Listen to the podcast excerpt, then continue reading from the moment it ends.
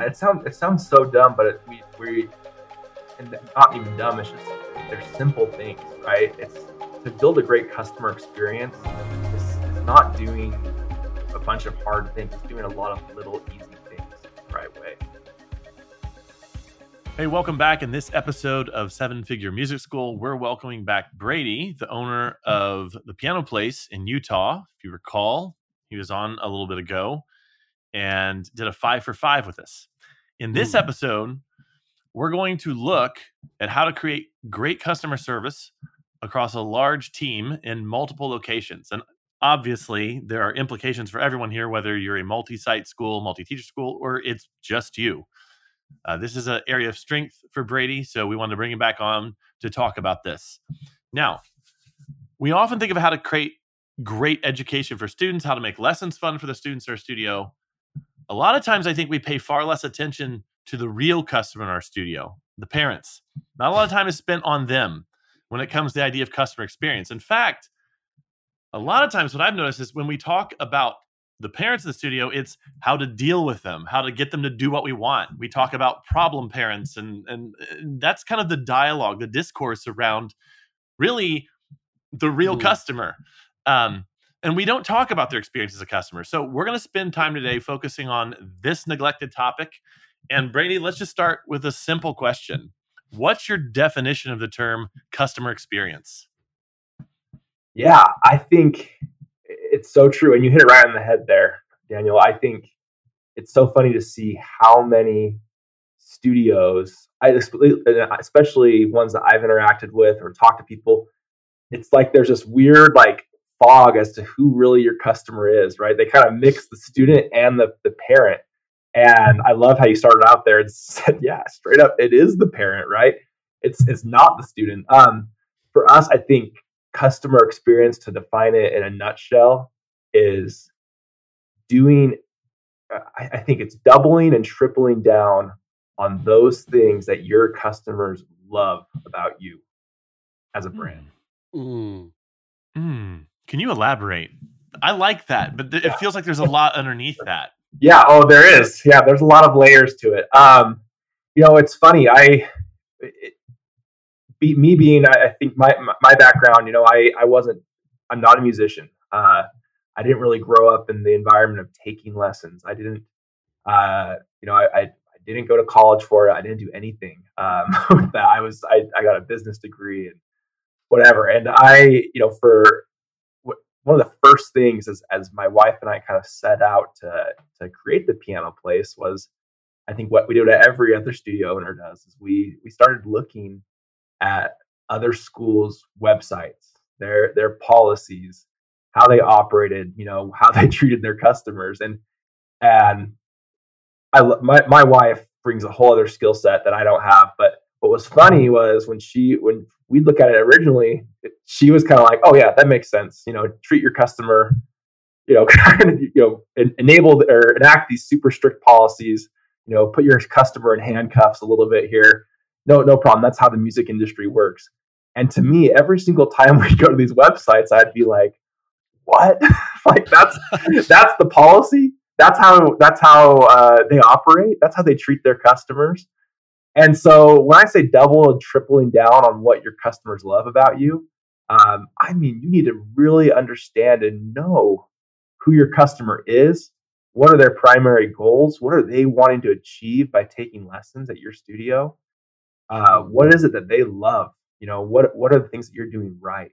And as you kind of go on this journey of figuring those things out, everything you do should be built upon those pillars of what your parents, your customers love. Can you give a concrete example of that? Maybe something that you do different than maybe a lot of other studios, or something that you do different now compared to what you did at the beginning of your journey? Yeah. So I remember we were probably, I think from the get-go, me and my wife and I would always butt heads. And it wasn't, and again, my wife is an amazing musician. She was the whole visionary behind the Piano Place and everything that got started there. But we would sometimes butt heads on some of these policies and some of these little things, or not even policies.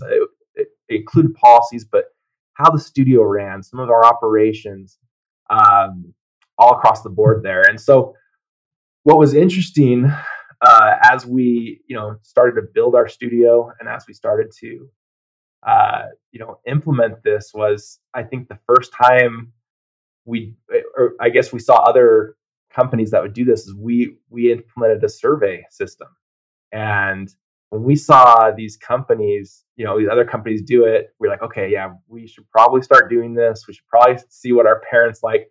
I remember when we first made that survey, we were terrified. We were probably about 2 years into our business. We were terrified to ask for feedback about how we were doing, because obviously as a music school owner, every day you're dealing with, different problems, different issues, and you just didn't want to hear it. You didn't want to hear what was going right, what was going wrong. But I think any school could benefit from being a constant survey company. So for us, we do it about once a quarter, where we survey all of our customers, and we do the Net Promoter Score method. So for those of you who don't know, it's, how likely are you to recommend this studio to a friend? And our scale is 1 to 3. So not likely, meh, is like number 2, and then highly likely is number 3. And then so that kind of sets the basis for the survey, right? It sets the basis for what you're looking for, where those people are at on that scale. And then we have follow-up questions. And these, for the most part, they stay the same. Sometimes, for specific studios or specific instances, we might change some of these questions. But we'll ask similar questions, how do you feel about your teacher? And ask similar questions. Do you feel at the Piano Place, our main mantra is making more than musicians. How do you feel that we're doing in that mission for you? As a parent, what are your top 3 on this list of 10 priorities that you're looking to have out of music lessons? And so for us, as we've gotten bigger, we've gotten more data. And when we do that, it becomes abundantly clear as we look at our, our brand champions, the people who love the Piano Place, what they love about it and how we can double and triple down on those things that they do love about it. We just completed our NPS survey. Yeah. Literally last week, and we're going through the results now as a team. So love that you do a version of yours. And I especially love your level up, which is a few follow-up questions. And primarily that last one, dude, where you say, what are your top 3 goals? What do you want to get out of music lessons? So I'm curious, because you open this whole answer on customer experience, which is like figure out what the parents want to achieve through music lessons. So what have you learned? Like, give us when you're sitting as a team, what have you learned and decided? Because you're not going to deliver promise on like 12 different things. Yeah. But you probably have like 2 or 3 where you're like, let's not screw these up, because our brand ambassadors are just like, they are loving this piece. Yeah. Can you share what the Piano Place is doing particularly well? Yeah, totally. And it's funny you say that. It's I think as music school owners, we fall into that trap too, where we hear one piece of feedback, right, from one person. Totally. And we get blinders on, and that is it, right? This is where we're messing up. That one person didn't like this one thing. And it might even be someone that you really do trust and love, and they say that to you, and nothing else matters, right? And you shove your net promoters to the side, and they're all detractors. You're failing. Yeah, totally. It's so funny. We get one call from and for us, our first studio was in the city we lived in. So, and both my wife and I happened to grow up in the city, and so we'd hear these people. They'd say something to us, and it would be someone we knew growing up, and it would ruin our day, it'd ruin our week, and it would seriously set us back from focusing on really what is the most important is those. And obviously there's merit to receiving constructive feedback that way. You definitely want that, and we do a whole episode on that, honestly. But focusing on your net promoters, and again, doubling down and tripling down on what that is. So for us, and I'll start with this too, is there's so many, there's different types of music schools out there, right? There's ones that it's all about groups and performing in groups, right? You're part of a group. You have policies associated that you're the lead guitarist in your band class. You need to make sure you're there, and etc. And the parents wanted that. They signed up for that. There's ones there where you're teaching maybe kinder music, and you have this here in Utah, I feel like we have some large studios here of people that just teach kinder music. Yeah. And that might be a whole other thing, a whole other priority. So I can only speak to our customer base and what we found with how we teach and what we go after is, our main mantra as a company, and this kind of, I think, encompasses a lot of what our parents are looking for. And I think what a lot of music teachers' main passion is making more than musicians. And so I think that's at its core is why for our customers, that's why they sign up with us, is they, we tout that across our website, across our advertising, across, everything that we do teaching wise, is that you should do music lessons because of the actual benefits that come from it. Yeah, you might not. I mean, we've had people get scholarships, and we've had people go on and do amazing things as adults through music. But you also might just be an investment banker. You might, but you're going to get these amazing skills. And so our parents, that's across the board in some form or fashion. That's number one every single time, is why they sign up for music lessons with us. What hype? Just let's get hyper specific. So the NPS survey says, what are your three goals? And you say, we make more than musicians. So essentially, I'm translating that as a dad, like, oh, you're going to give Pearl, my daughter, some life skills. But what are those specific life skills that a parent writes in that box on the survey that you then take back to the 180 teachers and say, or Daniel, do you have another framing on that? Yeah, it might not even be life skills. It might just be, what are those goals? Like, I'm sure everyone listening has been asking for the last 5 minutes, what are the top three that people say that they want? Yep. So it falls on two sides of it. So I'll talk about the first part. So we list kind of those life skills. So for our, for our parents, the top ones consistently are the ability to receive positive and negative criticism. Isn't it funny that in today's day and age, kids are on their phones, they're at home, being that whole aspect of, being accountable to another adult, with playing an instrument and, saying you're going to do things and delivering on those promises is amazing. It's definitely high up there too, is having a life skill that you can use to serve other people with. Is one of our things. People, it's which is so awesome with music, right? It's, again, I go back to that. You don't have to be in the music industry to continually share that gift of music that you have in your life, right? I mean, that's more often the case than not. So that's one of the top ones. What I think, and this is definitely one of the tops too, is to be goal oriented. To have, experience what it is to set a goal, I'm going to play this hard piece, and then to go out there and achieve it, is amazing. Performance anxiety, getting in front of people, those all kind of fall towards the top of the list every single time. And then, and maybe this transitions to the next part, but we ask them, what are you looking for as a parent from how we deliver our operation to you? And, these are kind of more of what our parents and family are looking for specifically. They're looking for flexibility in their schedules, right? Think about your customer, right? If we're saying it's not the student and it's the parent, right? They're usually out in the car with Cheeto dust in the air,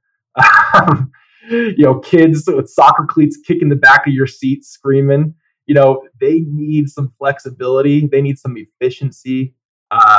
And so we found, especially when we have multiple kids in a family taking from us at once, they love the fact that at the Piano Place, they can drop off their 2 or 3 kids, and in a half hour, 45 minutes, depending on their lesson length, they're out of there and they're back.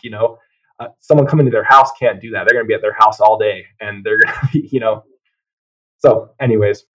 That part's interesting to me, but I want to move back to something you said on the previous episode, your 5 for 5, where you were talking about how you develop teachers and how proud you guys are as a team of developing your teachers.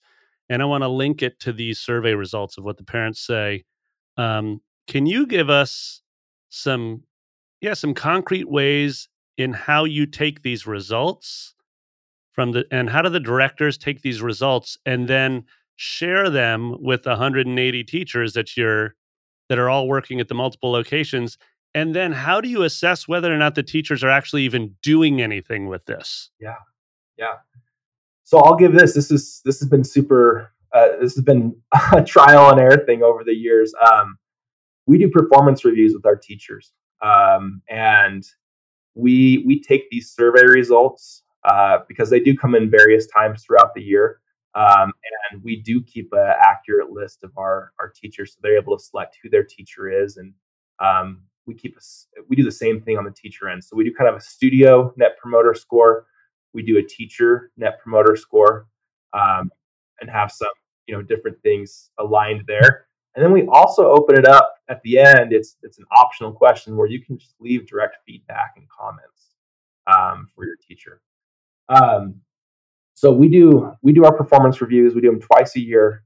Our studio directors, who are our managers of each location, they sit down with all of our employees, and they go over some of our teachers' key performance indicators, and one of those is your net promoter score as a teacher, and go over those survey results. We keep it completely anonymous, and we let our parents know that as we take the surveys, but we share those results with our teachers so they can see it. And what's been fun is I think we've really built a really good attitude around, hey, you're not going to hit it out of the park with every single parent every single time. But overall, are you doing awesome? Most cases, yes, right?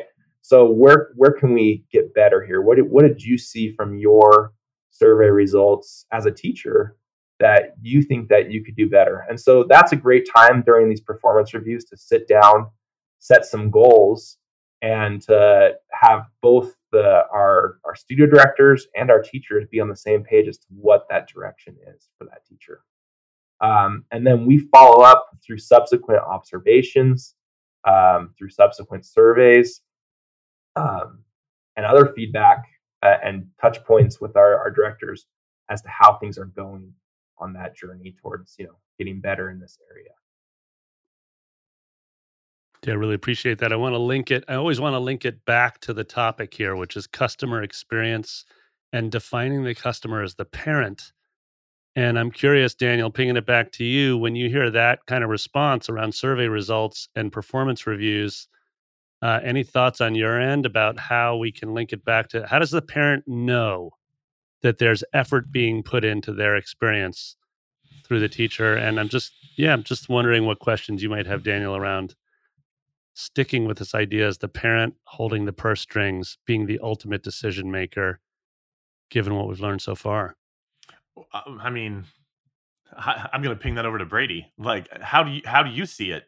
How do you see it showing up in your studio? Basically what Nate just said. Yeah. Tying it back to the parent and showing that we're making improvements, sometimes in those surveys, right, there's something that comes up that is sensitive, right? That it might require, hey, me as the owner, we need to be aware of this, that what's happening, at least from a management level, and making those changes. And sometimes that does need to be reported back to the parent. Hey, thank you for your feedback. I really appreciate that. We're going to fix this right now. And that might be more on the studio level, as opposed to the teachers. However, I do know, teachers that have, close enough of a relationship with their parents that they feel like, hey, I saw some survey stuff. And even though it's anonymous, they might kind of gather, okay, this might have been coming from this person. And so sometimes they might even be the ones that reach out and say, hey, I'm working on this. Thank you. Or even subconsciously, they know with this student, I need to do this differently with it. So we've done it both ways. Sometimes we, and it kind of is alternated. We've done it sometimes where it's completely anonymous. Or we give them the option to not be anonymous on it, which is great for sharing too. So you can kind of do both ways on it for sure. It's interesting. Ours are never anonymous. Mm-hmm. You know, we want to know. And right now I'm faced with that list. You know, we have a whole bunch of promoters and then we have some detractors. Yeah. You know, and it's kind of brutal the way the NPS does it, because anyone other than you're the best thing that's ever happened in my life is a detractor. Yeah. And so, so there I've got my call list, and my intent is to, you know, of course we reach out and say, book a call with Nate for follow-up, but you know, they don't necessarily do that. So I want to be more proactive. I'm curious on your end, you get these results. I mean, every quarter that's pretty frequent, especially at the scale of your program. Mm-hmm. Do you specifically make sure that you're talking to those parents that are detractors, or is someone on the team specifically block booking time in their life every quarter to talk to detractors? Yeah. So we do it. We on the studio level, especially if it's on those detractors and seeing what's happening, we try to take immediate action. You know, if it appears, hey, they're not satisfied with this teacher, it's just not working out. And we've touched base with the teacher as well after those meetings. Then we have a system kind of where we're able to flag that.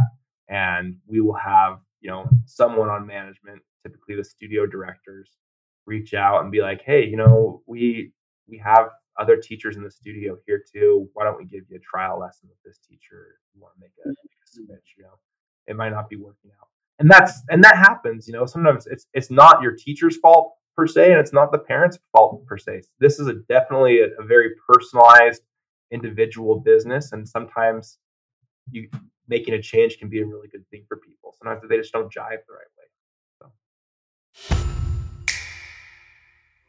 So. Running a music school can be a challenge.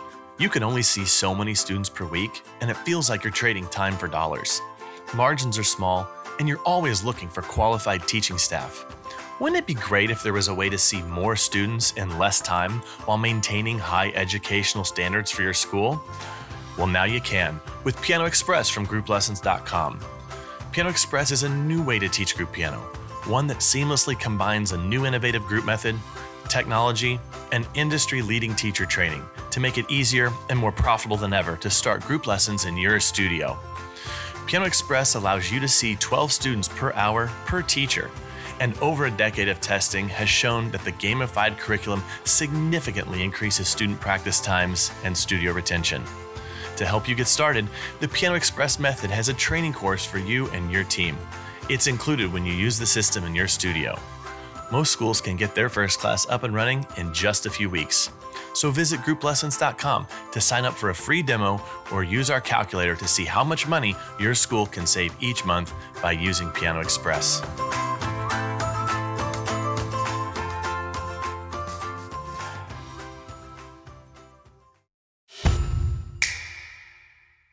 Going back to the big picture, one of the very first questions I asked was, you know, how do you define customer experience? And then we talked about one, like, give me an example of that, because I always like to connect the abstract with the real world example. And so we've talked about surveys, and there's nothing wrong with that, obviously, but there are probably 36 things that you do. Yeah. And we don't want this just to become an episode about surveying your customers. Totally. Again, nothing wrong with that.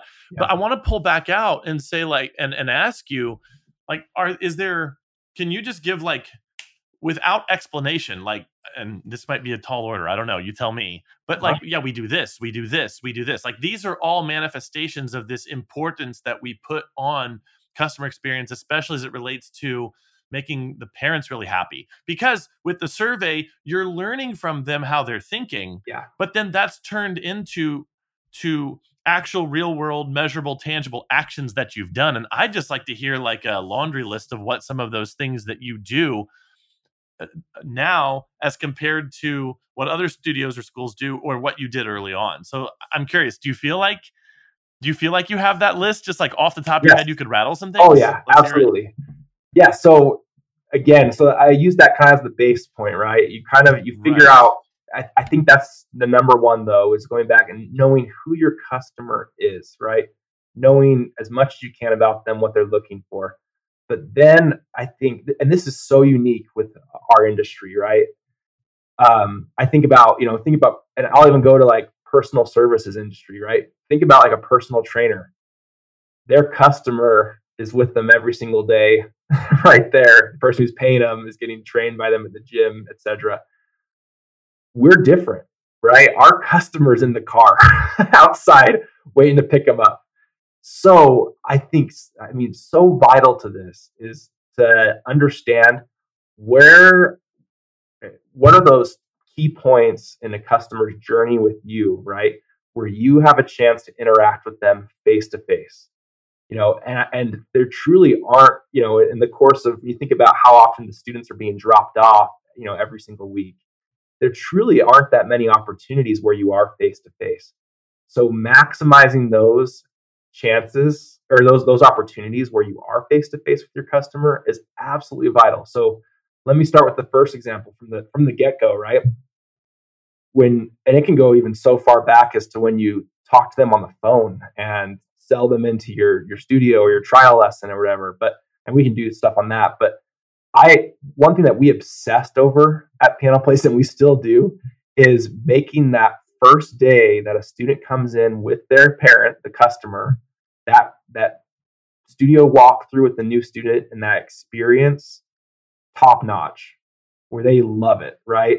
That is your opportunity to seriously set a foundation with that customer that will last a lifetime, is having an excellent walkthrough, first lesson, everything. So much. So it goes down to, we focus on every single one of our studios we have an administrator at the front desk.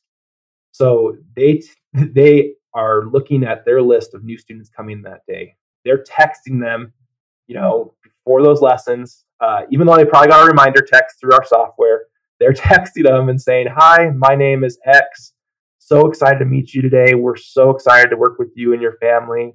Just FYI, here's a picture of our studio and the map of how to get there." Sometimes we have various locations, some of them might be in different spots or whatever. So here's how to get here. Here's what to expect, X, Y, Z. So that starts before they walk in the door. Then they walk in the door, and we do a fun, like, where we have a board, like a chalkboard thing at our front desk that says welcome, and like, somehow all of our front desk admin can do cursive way better than me, but beautiful cursive. They say, "Welcome, Andrew, welcome, Maddie," whatever the student's name is. And obviously that's great for the student. It makes them feel good. But as a parent, you can see that, hey, we went above and beyond to say, "Hey, this is special that you're coming in here today." We have a whole kind of walkthrough of our studio, and we train our front desks on this time after time again, to walk through our studios. We show them the room that they'll be in, because their teacher might be in a lesson when they get there. We encourage them to come 15 minutes early, kind of check it out. And then we do that walkthrough, and then they come to the front desk, sit down with us at the front desk there. And we have some materials, and our front desk right there and then talks about the journey that a musician goes through, and talks about how, hey, you might be in the honeymoon phase for the first couple of weeks, where it's like, "Oh, cool. Yeah. I can play middle C on the piano now. I can, find these different things." And then all of a sudden it's going to get hard, and you're going to hate practicing. You're going to hate all this stuff, or not. We don't use the word hate, but it's going to become difficult. Right.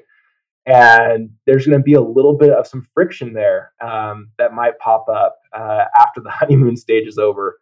But here's why you want to stick with it. And we remind the customers kind of and talk about together, what is it? Why are you doing this?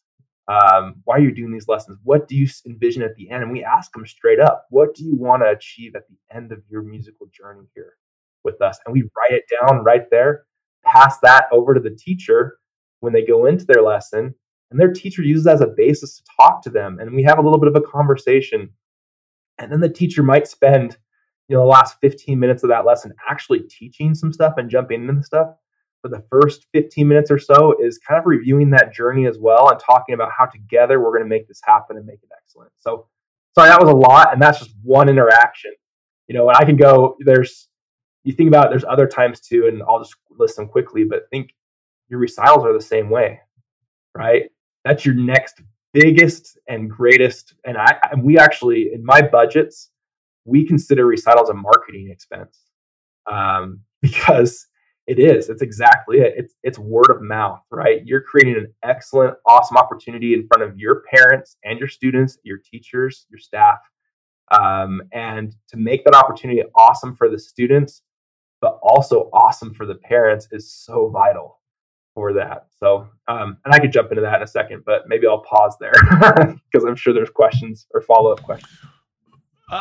Perhaps so, but I do think, you know, if we just spent the next 30 minutes with us, you just listing off things that you do in different areas of the business, I'd be 100% fine with that, because these are all things that people can, and I think they're pretty self-explanatory. I don't think anybody listening has questions about this sort of thing. Like, I think the concrete examples, people hear that and they think, oh, wow, I could do that. I never thought to do that. Like, what's other stuff that you all do in other areas?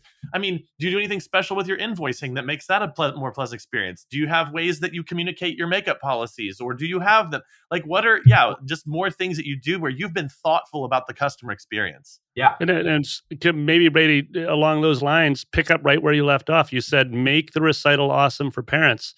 How do you make it awesome for parents? Yeah. That's great. Yeah. So, this is, and my team laughs at me, but I obsess over the recitals. Like, when I know when it's even 6 months out, I'm sitting there, I'm thinking, okay, how are we going to make this an unreal experience? And, you know, for me, it started when my wife, even before we started the Piano Place, she had like 70 or 80 students in her house. And I remember we'd go to the local, whatever performance venue, and these recitals, and we were just naive. I mean, we were in our early 20s, didn't know much, but we'd have like 2.5 hour long recitals. But that's what I find, you know, that's kind of the norm. A lot of schools do that. And it was all piano at that time, right? My wife's primarily a piano teacher. I would sit back there and I was dying, like, you know, and I loved the kids. I loved them too. I loved these families we worked with, but it was so brutal to sit there, to put people through that. And from a parent perspective, you know, I have a daughter now who's 7 years old and is in music lessons. I would die if I had to sit there and watch other people's kids for that long performing. So one thing we did from the get-go is we cut our recitals down to an hour. So no more than an hour. And, you know, and honestly, the performing part of it, of our recitals, is probably 40 minutes. Totally. So we get them in and out, cycled through. Again, it plays on what our parents say, efficiency, flexibility. You know, they want those things. We used to assign our parents into recitals, like assign families, and say, you're performing at this time. Now we just list a bunch of times and allow them to sign up for whatever time they want. And well, that's cool. And we as a company work to have the flexibility to have our teachers there, to have our parents there. And we get it. Recital week as a studio and as a company, it's hard. It's always so hard. And, you know, I think our last recital batch we had like 90 recitals for our students, and it's just a lot. And so you ask a lot of your teachers, you ask a lot of your staff, but again, it's that experience for the parents that matters, right? You give them an awesome show, you give them a quick show, allow them to get out, go on to soccer later that Saturday and do whatever else they're doing, right? So putting them first on all of that. I mean, I can go on and on about recitals because I'm so passionate about it. No, those are some nice tips. I love the idea of them choosing. If your school model is the type of recital model where a student's not collaborating with another student, et cetera, I love that addition you made with the flexibility of them choosing the date, the time they want. That would, dude, I know the Brooklyn parents here would flip over that if that was an option. Yeah, it's not doable. Yeah. Yeah. Let's go back to Daniel's question and maybe go over to the third bucket of business with systems, billing, back office? Are there any things that you're doing that are just really leveling up the experiences for a dad or a mom? Yeah, it sounds so dumb, but and not even dumb. It's just, they're simple things, right? It's to build a great customer experience. It's not doing a bunch of hard things. It's doing a lot of little easy things the right way.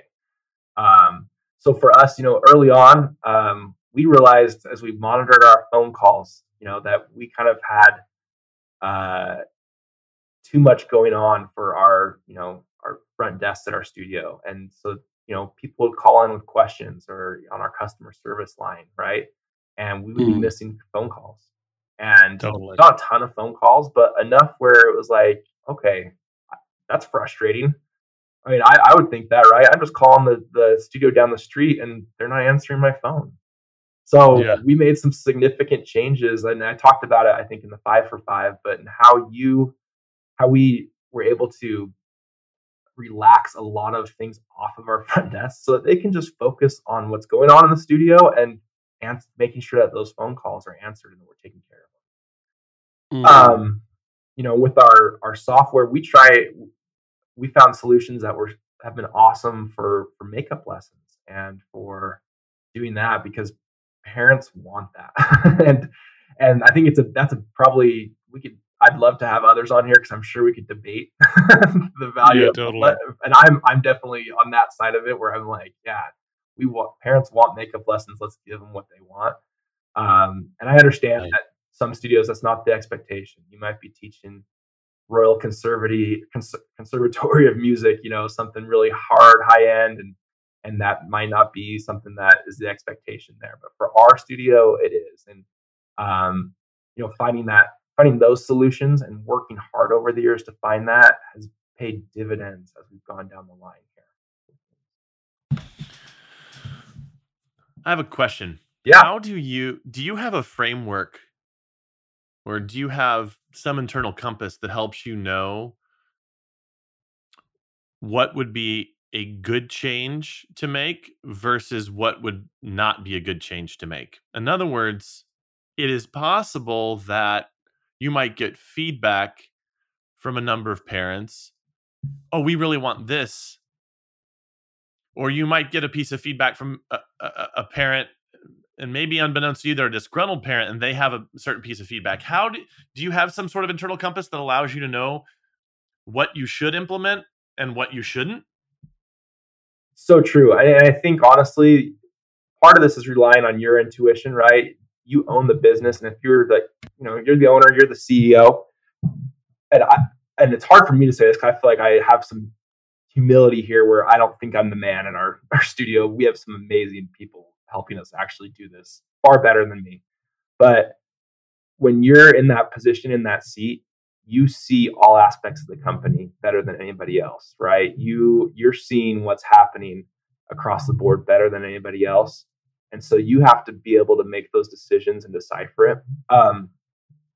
For us, and maybe that decision-making framework is, I feel like, and some of our greatest things have come from this, from some of the friction that's come, right? Makeup lessons, I'll go back to that. I mean, that's something I think that, especially when you have teachers who are employees, how do you work that in where that you're honoring your teacher's time, but also honoring your customer and what they want, right? So hard. So our framework is this, is it a win-win because really I think a lot of these decisions come down, and a lot of these policy decisions and how you operate come down to how does it affect your teachers, your staff, who you care about, who truly are number one. And then how does it affect your customers? And so I'll use the example of makeup lessons since we were talking about it. But when we made the decision that, hey, and our makeup policy is you're able to basically credit a lesson, bank a lesson for 2 lessons, and they expire after 30 days. So you can never have more than 2 on there, and they expire after 30 days. When we made that decision, we had to bring our teachers. We brought, in some of our more seasoned teachers and talked about them, our teachers with the most students, and talked and figured it out. And eventually I got to the point where I was just digging through data. And what I was able to come up with and present to our teachers was, does it help retention? Would it help our retention if we offer a makeup lesson? And here's the cost, right? If a student leaves, I don't have the numbers right here in front of me. I wish I did. I want to say it was something like the average, I was able to find that for us, the average time, half hour time block, on average from maybe 3 o'clock to 8 o'clock on average came available. I think it was like 6 weeks, for 6 weeks over the course of a year. And that's not necessarily to say a student dropped. They might have changed times or jumped around, but that there was that availability on their schedule for 6 weeks over the course of a year. When I came to him and said, okay, if we do makeup lessons, and let's say we improve retention in this area where they are able to stay in that time slot, maybe across the board, let's just say 5%, 10%. What does that equate to monetarily to you as a teacher? And once we're able to get to that point and see that, just a small marginal improvement, but how it could affect their pay? For a lot of our teachers, it equated to being like, four figures, right? Over $1,000 on a lot of these things over the course of a year, that our teachers were like, okay, yes, we'll do this. We want this, and thankfully we were able to get our teachers on board and understand that and love that part of it. And willing to, and honestly, it's a sacrifice on their part too, to implement this for the hopes of greater retention. And for our parents, they are ecstatic, right? That we're able to implement something like that for them. So, So go back to it. Yeah, it's kind of you kind of face those decisions of for us, we only do it if it's a win-win on the teacher side and parent side. You did a great job of defining the win. Who's winning? Yeah. You weren't like the directors, the managers. Yep. You said the teachers are winning. They're the ones delivering the service, and the parents are winning. You didn't even mention the student. Yeah. Which is fascinating. Yeah. I'm going to just circle us back because I know we're running short on time here, but you opened with your definition of customer experience as being doubling and tripling, or improved customer experiences, doubling and tripling down on what customers love about you. And what I hear you saying, Brady, is number one, they wanted to know that they were getting more than just a music lesson. They're actually not necessarily enrolling at the Piano Place for the piano lesson primarily. They're enrolling for a mentor and a life coach. And then they gave you very specific things. And it's in your mantra. Your tagline is more than musicians. Number two, the parents said, we want flexibility. Am I forgetting a third? I think efficiency was nice. Efficiency with flexibility. So I think that is just beautiful how specific you are, right, in defining customer experience. And I'm just wondering, is there anything else you'd add? Is there anything else that we're missing here that you want to sort of remind us around customer experience? Yeah, I had two things in my notes here, and I think this is applicable to everything. So we, there's a quote, and I hate to be cliche here and quote Steve Jobs like every business owner does. He said regarding customer experience, and I think about it all the time, is in his case, right, was start with the customer experience and work back to the technology. And think about what Apple did and what they were able to do by starting with that. There's so many, in the tech world, there's so many technologies coming up even today, right, where I think of AI, for example. I think the real winner of AI will be the person who's able to harness that into a really enjoyable customer experience that kind of teaches you how to use it. You see Microsoft doing that, where they're implementing it to all sorts of things. But take that quote, start with the customer experience and work backwards to X, right? Start with the customer experience, work backwards to your policies. Start with the customer experience and work backwards to your teachers, to your pedagogy, your administration, and start with that endpoint in mind and how you make those decisions. The second thing is, I don't want to sit here and sound like I'm an expert, but I think we're so good at What I am an expert at is I'm great at copying other industries and other things. You know, nice. There's so many, I can track so many things that we've implemented as part of our customer experience that I've gotten just from being at other, you know, service-oriented businesses. You know, for example, I went through that new student walkthrough. That really came to mind for me when I my wife and I signed up for Orange Theory Fitness. And I right. loved how they treated us. I loved it. It was so awesome, that whole walkthrough and how they took their time for us. And there's 20 things I've loved from Orange Theory. They're amazing. We decorate all of our rooms a certain way. And I got that idea from taking my kid to our pediatrician and seeing our really cool pediatrician and how they did certain things, you know? So yeah. There's so much out there to be absorbed and to be not necessarily copied, but utilized for your business that other businesses that are, you know, retail, customer service, facing businesses that you can implement into your studio. Hey, it's Nate again. You know, every year at Brooklyn Music Factory, we get dozens and dozens of great reviews from our families. And you want to know how? Because we ask them. And they're happy to leave a review because of the positive impact that we've made on them. And so now I have a simple ask for you.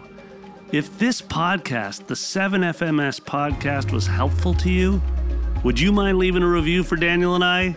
And please share the podcast with another music school owner that you think might benefit. It's one of the best ways that you can support us. We appreciate it.